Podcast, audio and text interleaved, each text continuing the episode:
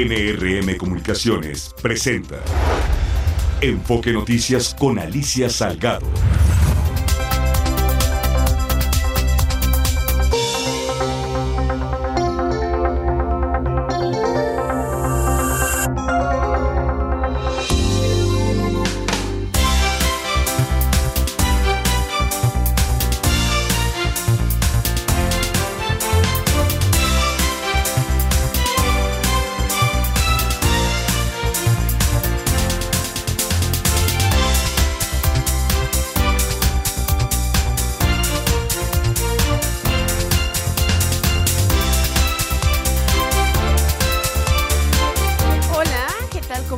Qué gusto de saludarte de nueva cuenta. Bienvenida, bienvenido a Enfoque Noticias.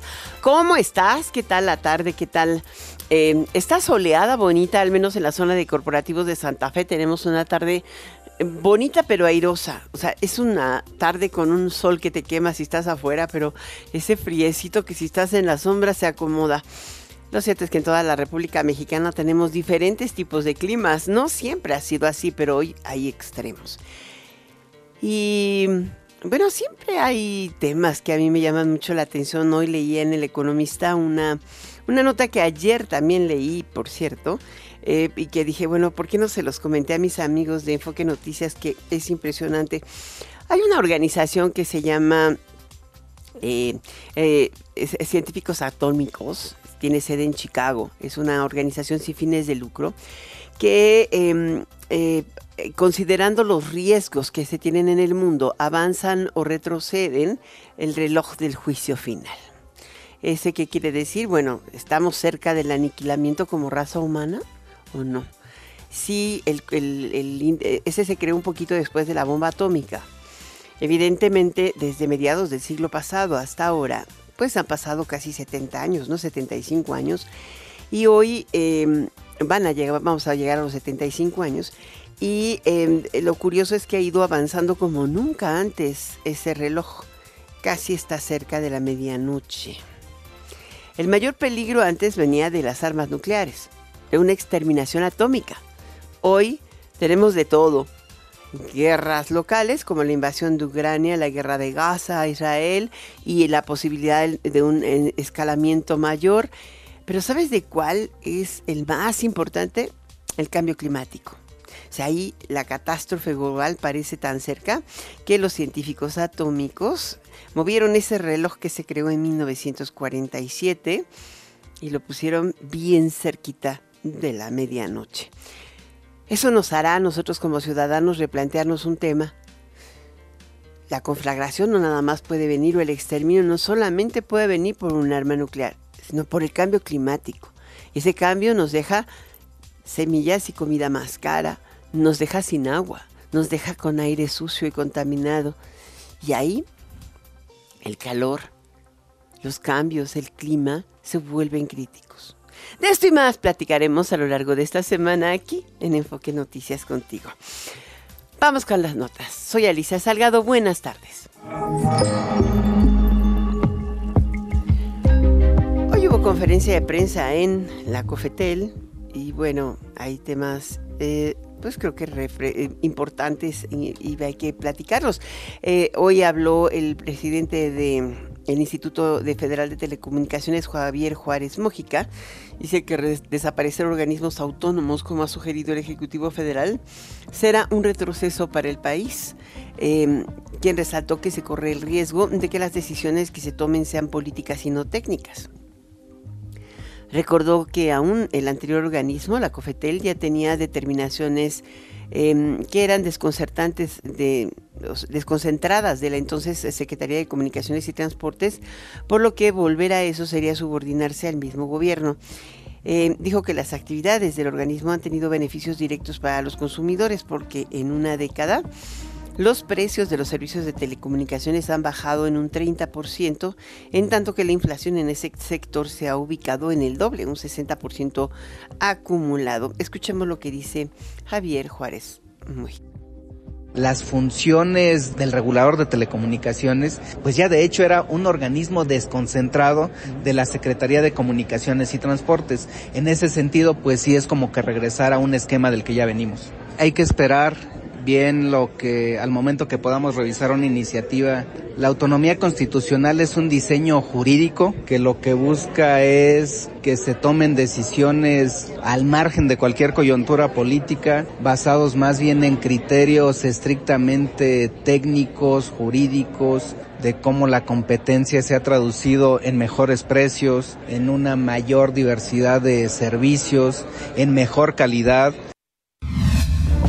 Pues sí, fíjate, coincidentemente hoy Ericsson, el fabricante de infraestructura para telecomunicaciones, reconoce que la inversión al desarrollo de redes celulares de 5G es incipiente y en algunos casos insostenible para las compañías prestadoras del servicio al público masivo.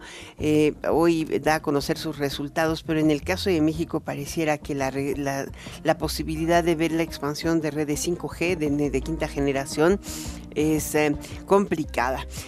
Dice que AT&T ha contratado cerca de $14,000 millones para poder expandir sus redes. Sin embargo, pues no, en el caso de México están muy localizados, o sea, siguen en algunos puntos. Lo han hecho con un gran esfuerzo en medio de una competencia difícil.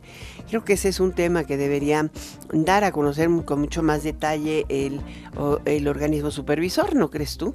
A todos nos interesa que no nos desconectemos, pero ¿qué andas con la red celular?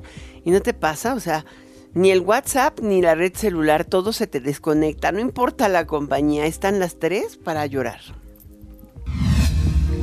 La Confederación Patronal de la República Mexicana hoy rechazó la eliminación de organismos autónomos.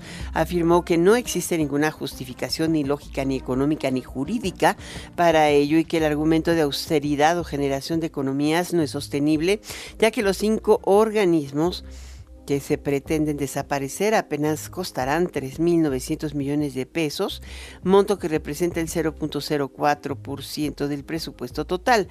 Apuntó que sería más eficaz combatir la corrupción y propiciar una reparación del daño provocada al erario público que desaparecer instituciones que tanto han servido a los ciudadanos. Y te quiero comentar algo que es interesante hoy el Observatorio Ciudadano, porque además tiene que ver con, justamente con eso. Tuvo una presentación impresionante y yo diría que de las cosas que más me han llamado poderosamente la atención, porque fíjate, con información del Secretariado Ejecutivo del Sistema Nacional de Seguridad Pública, o sea, con la información oficial, puedes advertir que el incremento en el número de delitos cometidos por servidores públicos asciende a 100,000 casos. O sea, es impresionante esto, ¿no? Se perdieron los esfuerzos de la administración federal pasada para mejorar los registros de calidad de incidencia delictiva del Foro Común, y además se identificó un crecimiento inexplicable de categorías opacas. Hoy sí se presenta una revisión, el reporte final de sexenio, donde el Observatorio Ciudadano dice que el robo, por ejemplo, de hidrocarburos, el huachicol, no ha desaparecido ni está controlado y se ha expandido. En 2023 alcanzó el máximo histórico de tomas clandestinas registradas por Pemex. También la incidencia delictiva contra niñas, niños y adolescentes alcanzó niveles críticos durante este sexenio.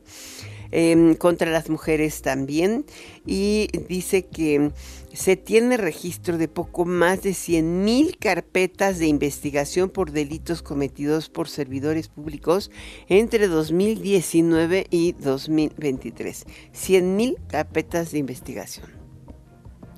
Y luego la Secretaría de Gobernación manda una carta hoy en el Twitter, con acuse directo para hacérselo saber a la ministra Norma Piña en relación a la decisión de una juzgadora por haber permitido, dice, o sea, están en contra de eso, de que los militares que habían sido acusados por la Fiscalía General de la República de obstruir o de haber participado en el caso de Ayotzinapa puedan seguir en libertad su juicio. Y bueno, es que no es un tema de mañanera, ni es un tema, se la sacan políticamente, pero la ineficiencia fue de la Fiscalía General de la República, porque no siguió adecuadamente el proceso. Y bueno, ¿a dónde está Arturo Saldívar, ¿no? El defensor del debido proceso?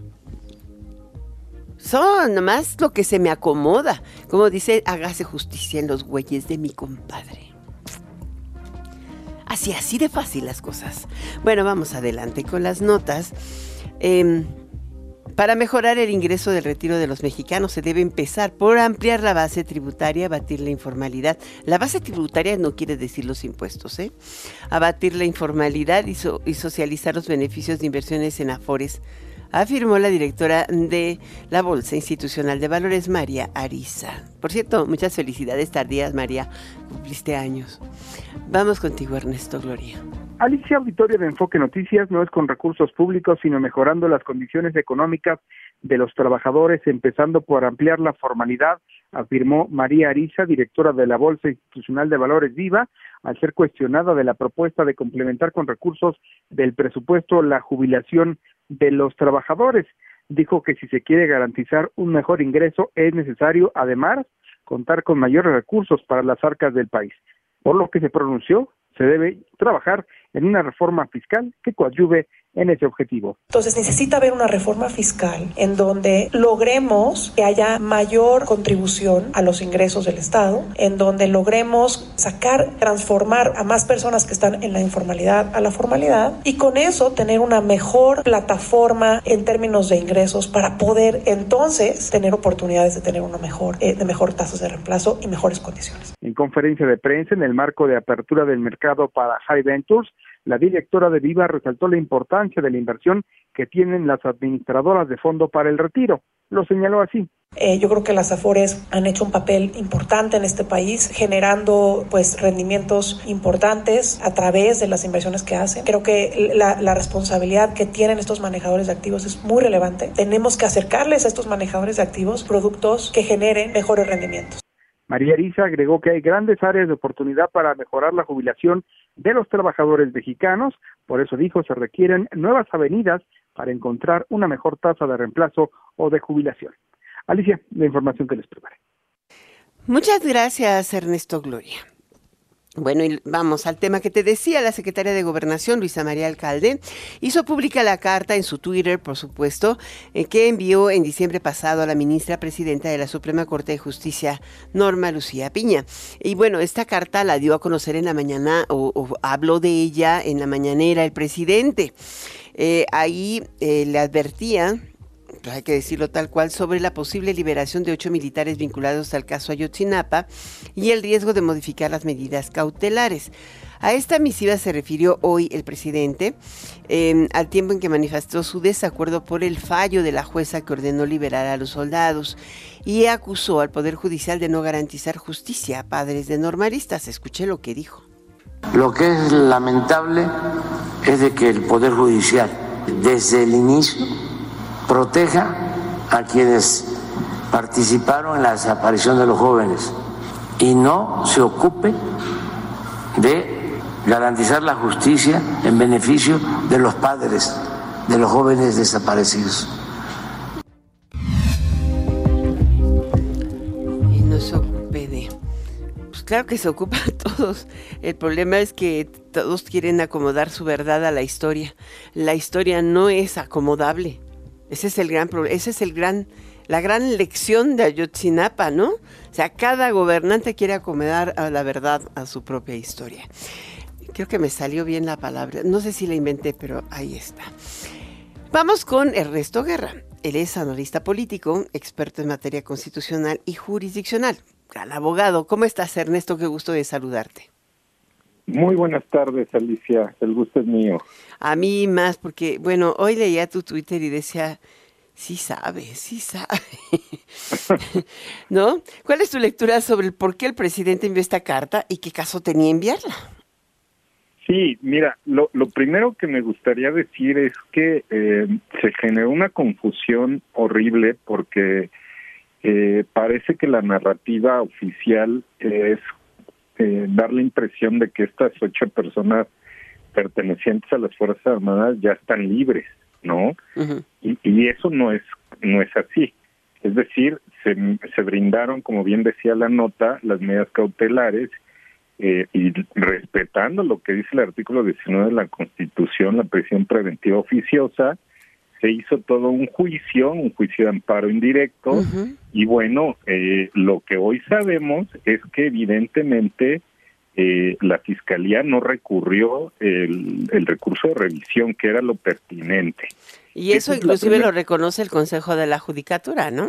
Sí, es correcto, lo hace evidente. Entonces, no están libres, no están exoneradas, que sería el término correcto, de la formal prisión, porque el delito es grave, es desaparición forzada de personas, y ese tiene un proceso penal judicial muy interesante que va a estar ahí. Es decir, para decirlo a la ciudadanía muy claro, Alicia, todavía no se sabe si son culpables o inocentes. Entonces, esa es la primera gran consideración, porque pareciera que tanto... Perdón que te interrumpa, aquí el punto es que pueden seguir el juicio en libertad.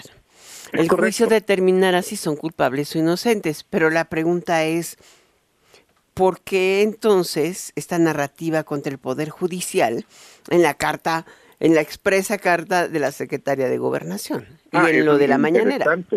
Es muy interesante, y entonces ya pasamos a un ámbito político, porque primero parece que hay una deficiencia de la Fiscalía, que eso también queda claro.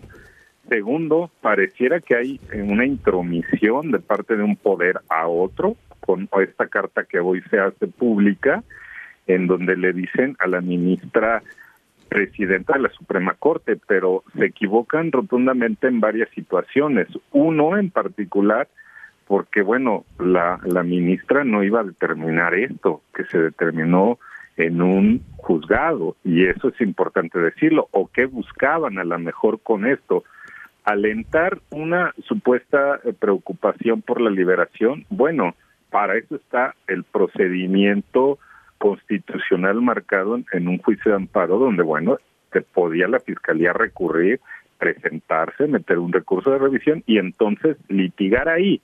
No lo hizo, lo sabemos porque el Consejo de la Judicatura lo dice, pero también hoy con la carta se hace más evidente. Entonces, ¿qué significa esto, Alicia? Que evidentemente parece que hay desconocimiento de los mecanismos del Poder Judicial y hoy, dada esta circunstancia, pues quieren excusarse justamente diciendo toda la culpa la tiene el Poder Judicial de la Federación. O sea, otra vez esta narrativa, ¿no? Pues es la narrativa a la que estamos acostumbrados, pero lo cierto es que pues les falló el proceso, esa es la realidad. Muchas gracias, Ernesto Guerra, por estar con nosotros. Esperemos que estés muy frecuentemente platicando aquí en Enfoque Noticias. Encantado, Alicia, un gusto. Hasta pronto. Antes de irme a esta pauta, te quiero comentar que dio una conferencia de prensa muy interesante hoy Rubén Moreira.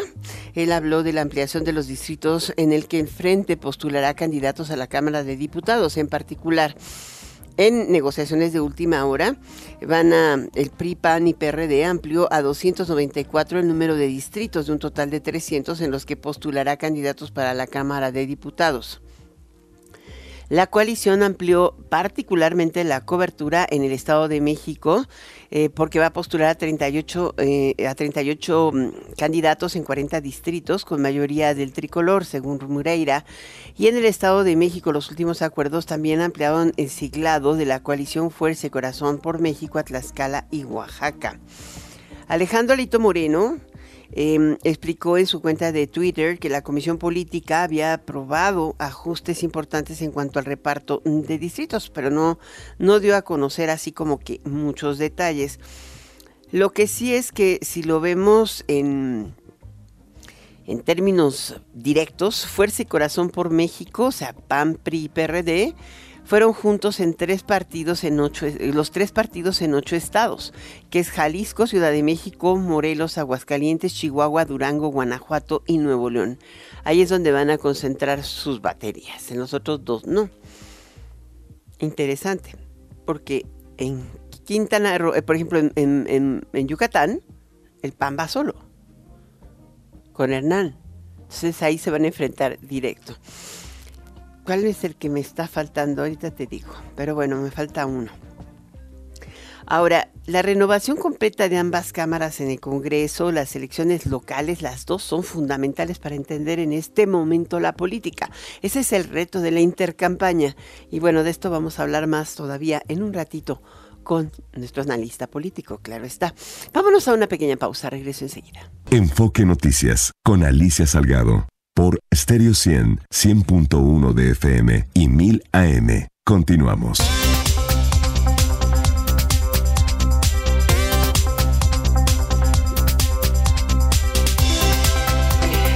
Ya en Estados Unidos están ya comenzando a cerrar las urnas, las votaciones en el caso de la primaria de New Hampshire, que es fundamental para saber el futuro de Haley, que está enfrentándose a Donald Trump. Es harto complicado, al menos hasta ahorita parece que va ganando Trump. Trae el 53.68% de la votación contra 45.7% de Haley. Ron DeSantis se retiró, pero 3.58%, no lo suficiente como para darle la vuelta a Trump. Trae una diferencia apenas empezando, solamente tienen el 7% de los delegados computados, así es de que muy temprano. A ver si al final te cuento cómo van. Esta es una votación o una carrera interesante, sobre todo la del GOP, quien enfrentará quien estará en la boleta electoral en noviembre próximo allá en Estados Unidos. Y aquí en México, 100.041.085 mexicanos podrán votar en los comicios del próximo 2 de junio. Esto es el padrón, pero no la lista nominal. La lista nominal está como en 98 millones de electores. De acuerdo con el padrón dado a conocer por el INE, son 51.8 mujeres, 48.16 hombres. Mientras que las personas no binarias que se registraron fueron 90. El INE informó que habrá reposición de credenciales hasta el 20 de febrero, así es de que córrele, ve, va, vuela, acelera, por favor, pero solo por robo y extravío. Además, la reimpresión será hasta el 20 de mayo. En esta etapa ya no se podrá cambiar ningún dato. Vamos con Xiu Tenorio. Él es analista político y consultor en asuntos públicos. Justamente vamos a hablar con él. Te decía hace un momento que al menos ¿cómo le podemos decir los de enfrente? Es que la coalición del frente opositor está postulando candidatos a 294 de 300 distritos. Esto es bueno, cuando menos se pusieron de acuerdo. Vamos a ver qué tanto los apoyan, porque a la gente, pues casi no. Pero eso tiene mucho que ver con los partidos también, ¿no? Ayer tenía una plática en un pasillo que me decían, y bueno, Marco Cortés, ¿a qué juega? ¿Se va a mantener al frente del partido? ¿Va a ser senador? Sí, está en el primer lugar de la lista, pero ¿cómo está el PAN? ¿Está en crisis? ¿No está en crisis? No se identifica como un grupo sólido, en fin. Lo mismo le pasa al PRI o al PRD. En fin, un PAN dividido y sin rumbo, podríamos decir. No sé. Xiu, ¿cómo estás? Estimada Alicia, ¿cómo estás? Muy buenas tardes, qué gusto saludarte. Pues muy interesantes preguntas pones sobre la mesa, y es que pues al final del día, a pesar de que en la Constitución están permitidas las candidaturas independientes, la realidad es que los partidos políticos siguen teniendo el monopolio de las candidaturas, y al final del día pues le podrán poner como sea a la coalición, le podrán poner Frente, le podrán poner lo que quieran, pero siguen siendo tres partidos los que están postulando a Xóchitl Gálvez, PRI, PAN, PRD. Y algo pues que hay que también ir digiriendo, sobre todo quienes son simpatizantes de Xóchitl Gálvez, es que durante el proceso electoral no se pueden modificar las dirigencias de los partidos. Entonces, pues Xóchitl Gálvez tiene que enfrentar el proceso con lo que hay. Y lo que hay pues es Marco Cortés al frente del PAN, Alito o Alejandro Moreno al frente del PRI y Jesús Zambrano al frente del PRD. Entonces, pues podrán bautizarlo, podrán mencionarlo con distintas denominaciones, pero la realidad es que son el PRI, el PAN y el PRD quienes enfrentan este proceso electoral, que estamos, hay que decirlo también, a 19 domingos de la jornada electoral. O sea, estamos muy cerca ya de este gran proceso que es el más grande de la historia de México. Digo, estamos ya muy cerca, pero al mismo tiempo, lo que sí es muy claro es que el perfilamiento o la definición de las listas, tanto de a dónde van a ir por el gobierno del estado, o a dónde van por diputados y senadores, a dónde van por presidentes municipales, te puede dar una mayor claridad respecto o una posibilidad de analizar cómo podría estar conformada el Congreso y los congresos locales, que hoy por hoy sí juegan, ¿no? Y sobre todo cuando vemos a un presidente que sigue en campaña.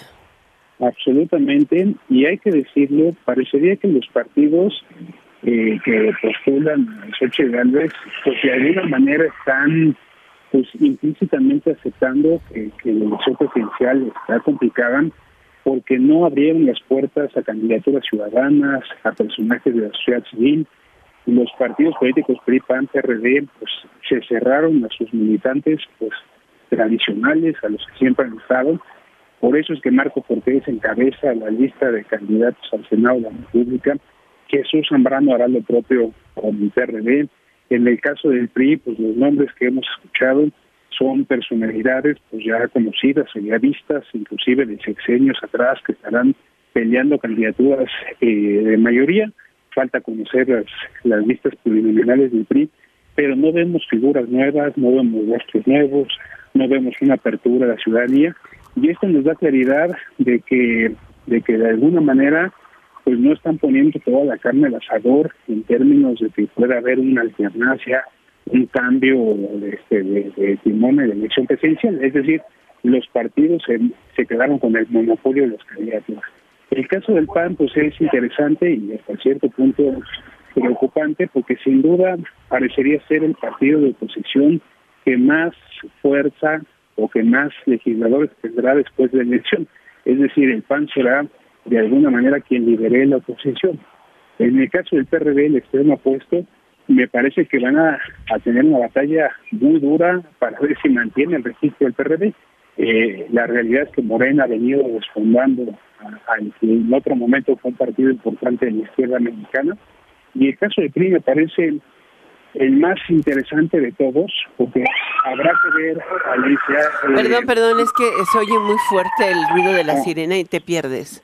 Discúlpame. El caso del PRI, hay que destacar que es la primera elección presidencial que el PRI no postula candidato propio. El PRI, desde sus orígenes en 1929, siempre había presentado candidato a la elección presidencial. Hoy el PRI va acompañando una candidata que no es de origen priista. Esto nunca había pasado en la historia de las elecciones presidenciales en México. Y por supuesto habrá que ver cómo... Pero también nunca lo habían derrotado tan feo. Absolutamente. Y ese es justamente el punto, Alicia, que se le acaba de dar al clavo. ¿Qué va a pasar con los priistas después de esta elección? Muchos están reagrupándose, ¿no? Muchos apuestan a que los priistas le pueden dar la mayoría a Morena en el Congreso. Es decir, aquellos priistas que ganen curules, que ganen diputaciones, que ganen senadurías, no necesariamente pueden permanecer en el PRI después de la elección.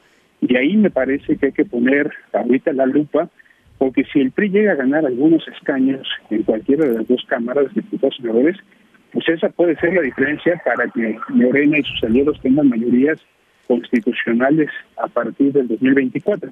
Entonces, decía... El PAN parecería que se va a mantener como el gran partido opositor. Pero en esta administración los que más se han traspasado hacia Morena no han sido priistas. Se van como a los grupos independientes. Ha habido más morenistas que se han pasado a los grupos independientes, y también los de Movimiento Ciudadano se van mucho más hacia Morena.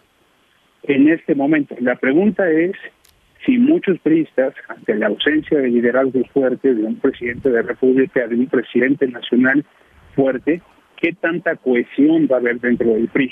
Y si figuras como Alejandro Moreno, o bien una figura como María Fabio Beltrones, puede mantener a los priistas cohesivos o unidos para poder iniciar juntos en la siguiente legislatura. Me parece que esta es la pregunta clave. El PAN, insisto, se va a quedar como el principal partido de oposición. El PRD creo que está en la lucha por su supervivencia. Y el PRI es un enigma. ¿Qué va a pasar con el PRI? Porque no hay un líder hoy que realmente esté fusionándolos, que esté uniéndolos, y por eso es que vemos a figuras como Ramírez Marín, que hoy va a competir en Yucatán para el Senado por Morena, el caso de Miguel Ávila, que va a ser diputado federal por el Partido Verde, y otros exgobernadores o figuras relevantes en este momento del PRI que están optando por salirse del que fuera en otro momento el partido más importante del México. Pues sí, fuera. Y no creo que regrese, ¿no? Ahora sí ya tiene como RIP, pero bueno, ahí está y ni modo, es yo creo que uno de los temas. Hay quien dice, leí alguna cosa que decía que Acción Nacional fue históricamente un partido en el que se deliberaba y bajo la presidencia de Marco Cortés parece que esto no está sucediendo, que este es uno de los temas claves y muchos de los líderes están replanteándose el inducir una convocatoria para poder revisar el espacio de la palabra dentro del partido y hacia afuera del partido. Sin duda. Y mira, pues al día de hoy la única persona que ha alzado la mano para ser presidente del PAN en los próximos años es Jorge Romero, que hoy coordina a los diputados en San Lázaro, en la Cámara de Diputados. Y pues porque tampoco se ha caracterizado por ser una persona que fomente el diálogo, sino más bien ser una persona que ha ido impulsando a su propio grupo, que es un grupo que tiene su fuerza principal en la Ciudad de México, y de ahí que de alguna manera pues no sea alentador el futuro del PAN, y justamente esta tradición de deliberación, esta tradición democrática que muchos años caracterizó al Partido de Acción Nacional, y que sumó a muchos empresarios y mucha gente que no necesariamente se dedicaba a la política, pero que encontraba cierta apertura. Hoy no se ve, habrá que ver qué rol va a jugar José Romero a partir de esta pues inminente posición como nuevo dirigente nacional de Acción Nacional. Muchísimas gracias por estar con nosotros, Yu. No, hombre, encantado, Alicia, que tengan muy buena semana. Muchas gracias. Él es Xóchitl Tenorio, analista político, consultor en asuntos públicos. Es todo un desafío para el PAN y Marco Cortés, pues le ha costado trabajo esta circunstancia o enfrentamiento con la publicación de la carta de acuerdo con el PRI ahí en la elección de Manolo Jiménez. Lo único que generó fue un fuerte polarización en Coahuila. Prácticamente el PAN de Coahuila se sintió traicionado por Marco Cortés, ese es el punto. En fin.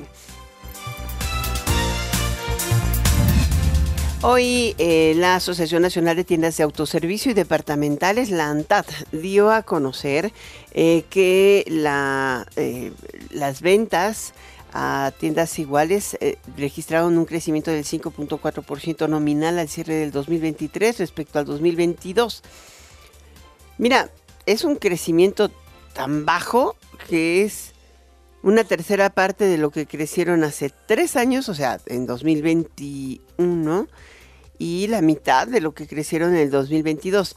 Pero además, si consideras la inflación acumulada, pues el crecimiento real es negativo, o sea, las ventas pues equivalen a 1.5 billones de pesos en términos nominales, pero se las comió la inflación, mientras que las empresas asociadas realizaron inversiones por $1,800 millones en las tiendas. Para 2024 se estima un crecimiento nominal a tiendas iguales de 4.8% y de 7.8% a tiendas totales, o sea, con aperturas y las que están. Escuchemos lo que dice el presidente ejecutivo Diego Cosío. Cerramos el mes de diciembre con un crecimiento en ventas de todas las asociadas a ANTAD a tiendas iguales del 5.2%, y si incluimos las nuevas aperturas a tiendas totales de 8.5% el crecimiento contra el mismo diciembre del año anterior, y considerando que tuvimos un domingo adicional durante diciembre de 2023.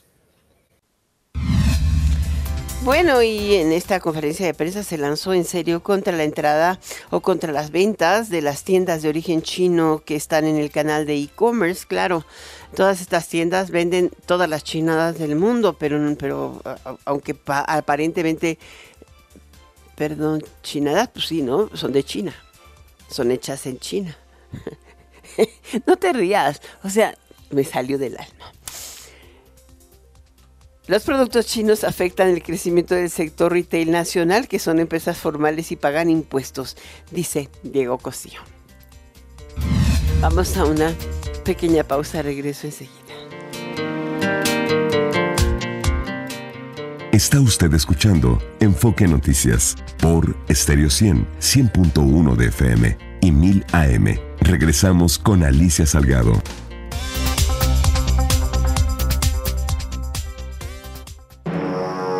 ¿Duermes o descansas?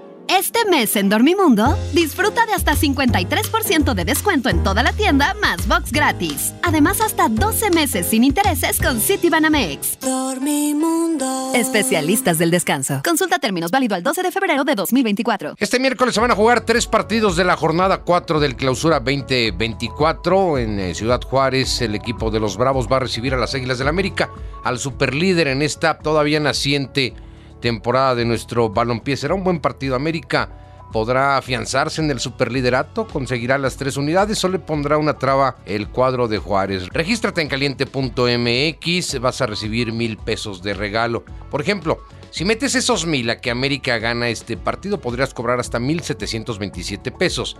Pero si metes los 1,000 a que el equipo de Juárez va a ganar el juego, cobrarías hasta 4,500 pesos. Caliente.mx, más acción, más diversión. Enfoque Noticias con Alicia Salgado por Estéreo 100, 100.1 de FM y 1000 AM. Continuamos.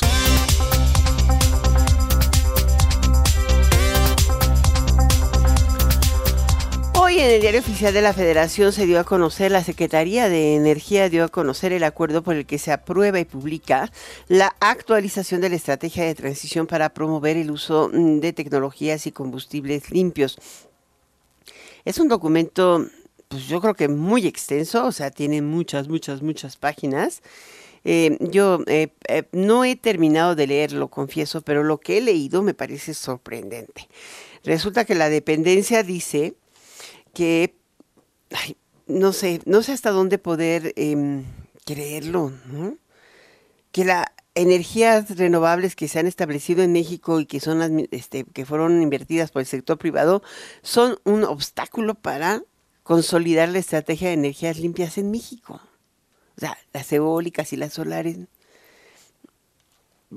En serio. Dice que el desarrollo de energías limpias en el país enfrenta retos para consolidarse, entre ellos la presencia de centrales renovables.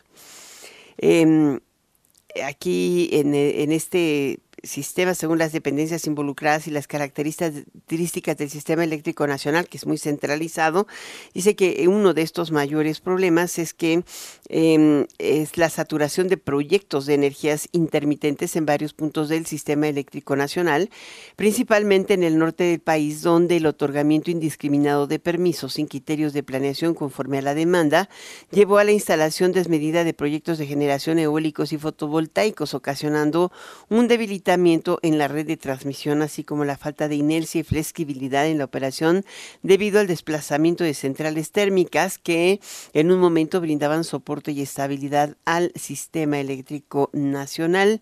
Por ello, el Centro Nacional de Control de Energía ha tenido que reducir el despacho de las centrales intermitentes, lo que afecta financieramente este tipo de proyectos. Sin embargo, consideró que de seguir permitiendo la instalación de dichas centrales sin antes asegurarse el nivel de resiliencia y capacidad de alojamiento regional, dará como resultado una reducción mayor en el despacho de cada central. Hasta ahí está. ¿Sabes qué es lo que más me preocupa? Que no propone nada para mejorarlo o para subsanarlo. Pero todavía no acabo de leer. Solamente te cuento poco de lo que leí. Tenemos en la línea a Salomón Chertorivsky. Él es Chertorivsky es precandidato a la... No, candidato, ¿no? Ya, a la... ¿No? ¿Todavía no? ¿No se registra? Es precandidato a la jefatura de gobierno de Movimiento Ciudadano. ¿Y qué hay otro? No. Ay, ya, pues que es que el candidato. ¿Cómo estás, Salomón? Hola, querida Alicia, te saludo con enorme gusto. Te hice reír, ¿verdad? Sí, me hice reír porque en efecto son estos periodos tan raros. Empezó todo con tanta trampa, anticipando los tiempos que ya no sabemos ni qué es uno, pero en efecto, al día de hoy soy precandidato porque estuvimos en el periodo de pre-campaña, ahorita estamos en el intercampaña, váyame, Y bueno, seré el candidato de Movimiento Ciudadano a la Ciudad de México. O sea, también Clara Brugada es precandidata. Exactamente, imagínate nada más. Bueno. Así las cosas. Así la simulación. Sí. Oye, pero la simulación que no es real. Ayer oía un comentario tuyo que es brutal, la situación hídrica. Perdóname que te lo diga, no es solamente un problema de las ciudades, del Valle de México y del país. O sea, estamos en el momento más crítico de suministro de agua y no hemos hecho nada por ello. Te lo digo con todas sus letras. La crisis de agua en la Ciudad de México ya nos llegó. No vamos a tener agua suficiente en los siguientes meses. Es realmente la emergencia hídrica más importante que hemos vivido en la historia, Alicia, de nuestra ciudad. Y en efecto, no hemos hecho nada en décadas para subsanar, para corregir, para tener mejores fuentes, para evitar las fugas, para reforestar en nuestro sur de la ciudad y poder recargar más nuestros mantos acuíferos. No le hemos metido al Cutzamala lo que se necesita, y hoy que tenemos un problema con la falta de lluvia por el cambio climático, por el cambio de uso de suelo en los montes de Michoacán y el Estado de México, por los incendios, por el uso indebido de esos montes para cambiar de pinos a aguacatales, tenemos los niveles más bajos de todo el sistema Cutzamala, estamos al 30%, y con ello te digo, tendremos una crisis de agua, porque en estos además 5 años no se hizo nada. Al revés, se redujo el presupuesto para el agua en la Ciudad de México. ¿Qué es lo que se requiere para resolver el problema? Digo, hay toda clase de propuestas, hasta inclusive juntar un montón de cáscaras de huevo y ponerla todo lo largo del acueducto del Cutzamala para que se recupere la calidad del agua que pasa por ahí, porque es empezando por ello. Pero cuando uno ve las 3 presas de las que procede el agua, pues en realidad el agotamiento viene de la falta de caudal para llenar los vasos. También se han descongelado los hielos eternos que, por ejemplo, en el caso de Valle de Bravo, bajaban de los volcanes. Y hoy nosotros tenemos cerca del 75% o el 80% del agua se va al drenaje de medio profundo y las fugas. Y entonces, pues tienes un serio problema, ¿no? Tenemos un tema gigante. Si tenemos que escoger un tema que priorizar en la ciudad, es el agua. Sin él no tenemos viabilidad, y como bien lo describes de manera muy rápida, es un tema que tiene un montón de variables. Sí el Cutzamala, sí las presas, que en efecto son 3 muy grandes y muchas otras pequeñas, que traemos el agua de 300 hasta 400 kilómetros, que la tenemos que subir 1,100 metros para traerla a la altura de la Ciudad de México, que tenemos que sacar agua el otro 70% de nuestros mantos freáticos, y que cada vez estamos teniendo que explorar más hondo, y que sacamos mucho más de lo que reinyectamos, que no hemos reforestado el sur de la ciudad, que el 40% de todo el agua que entra al sistema se pierde, y que no tenemos una cultura de ahorro y aprovechamiento del agua, Alicia, y déjame decirlo, y también nuestro sistema de cobro y de tarifas no es eficiente para las necesidades de esta ciudad de nuestro tamaño. No lo hemos hecho en décadas, estos 5 años fueron peores aún, y nos alcanzó el tiempo. Lo que necesitamos es un verdadero plan integral para entrarle a todo lo que se necesita. En el inmediato, en la crisis de marzo, lo único que nos queda, porque no hay fuente alternativa, porque no hay qué hacer más que reducir el consumo, Alicia, lo que necesitamos es ser conscientes.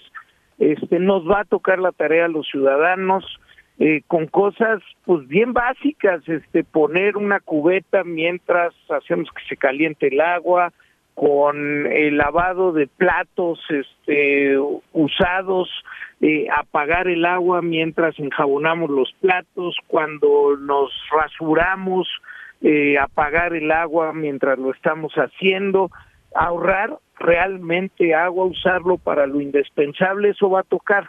Y para el mediano plazo necesitamos iniciar ya.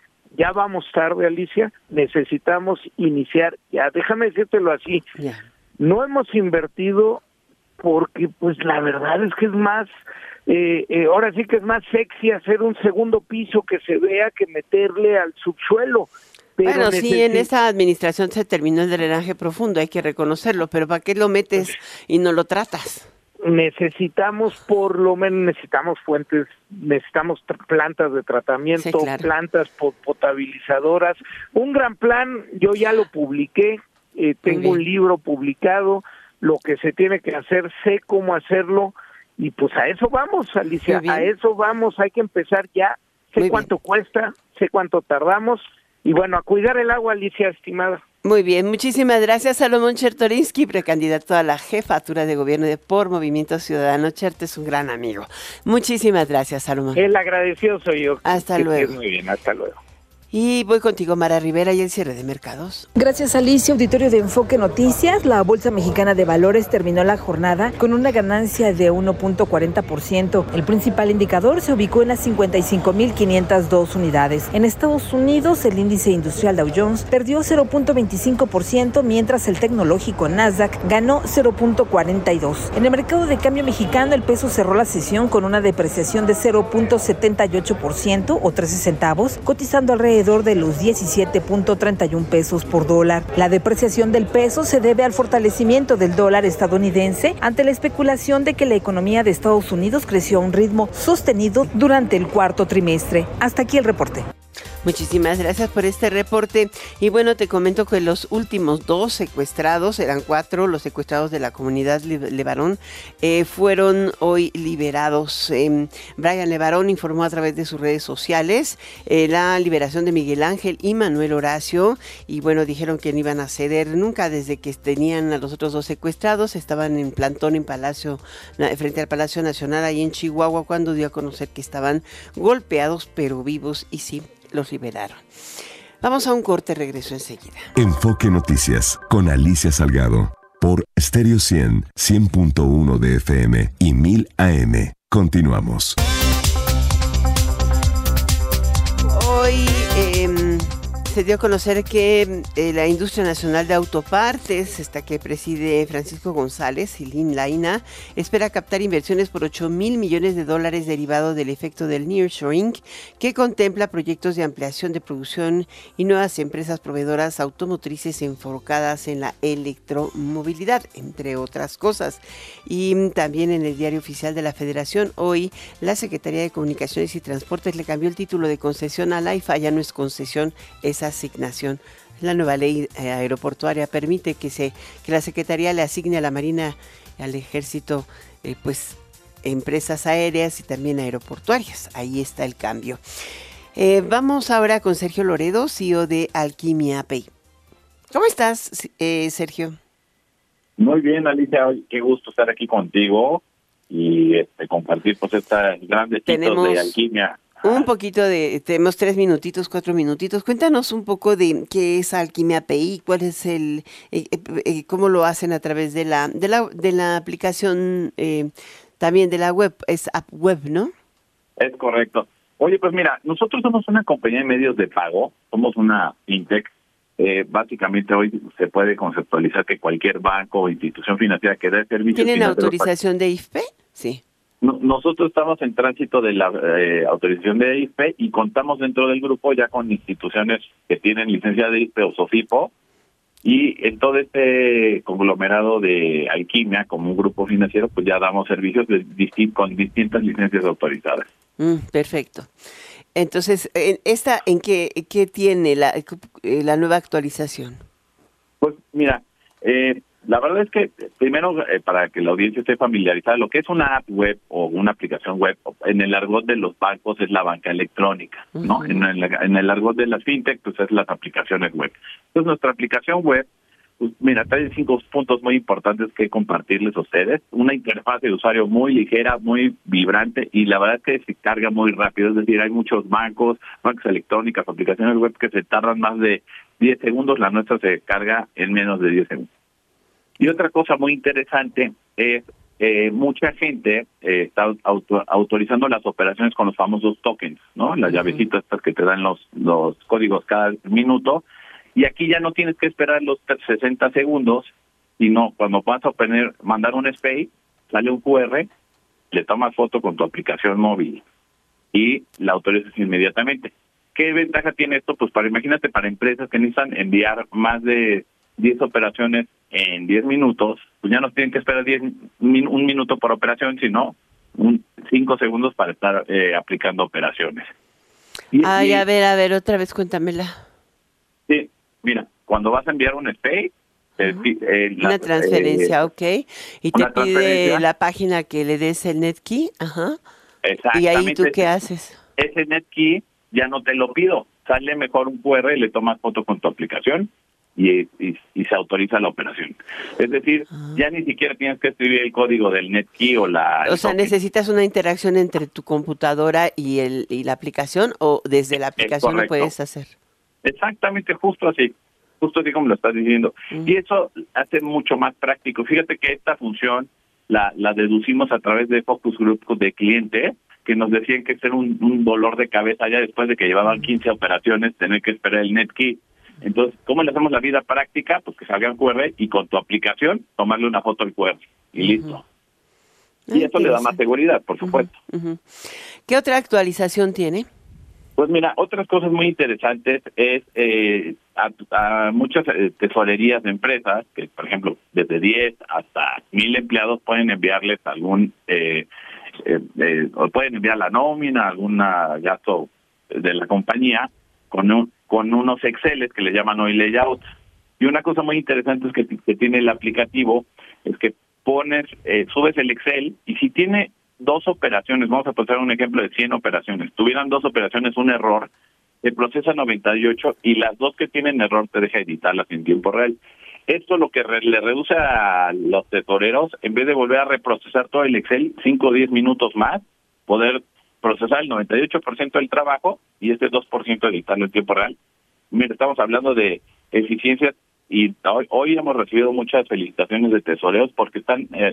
o sea, ahorrándose trabajo de 10 a 15 minutos. Imagínate que un tesorero tiene que hacer esto 5 o 10 veces al día, pues ya están saliendo a tiempo de su trabajo. Pues al menos hoy están contentos con eso. Pues eso es bueno. Sergio Loredo, muchísimas gracias por estar en Enfoque Noticias y darnos a conocer este lanzamiento y actualización de su nueva forma de aplicar el pago en línea, el pago o las transferencias SPI electrónicas en app web de Alquimia Pay. Gracias por estar en Enfoque Noticias. Hasta pronto, Sergio. Hasta luego. Bye. Ya no te cuento que Oppenheimer es la más nominada de los Óscares, 13 nominaciones. Rodrigo Prieto fue nominado a Mejor Fotografía por Killers of the Flower Moon de Martin Scorsese. Te dejo en compañía de Daniel Inurret en Golden Hits por Stereo 100 y Radio 1000. Yo soy Alicia Salgado. Este es Enfoque Noticias. Quédate conmigo siempre a las 6 de la tarde en punto. Hasta mañana.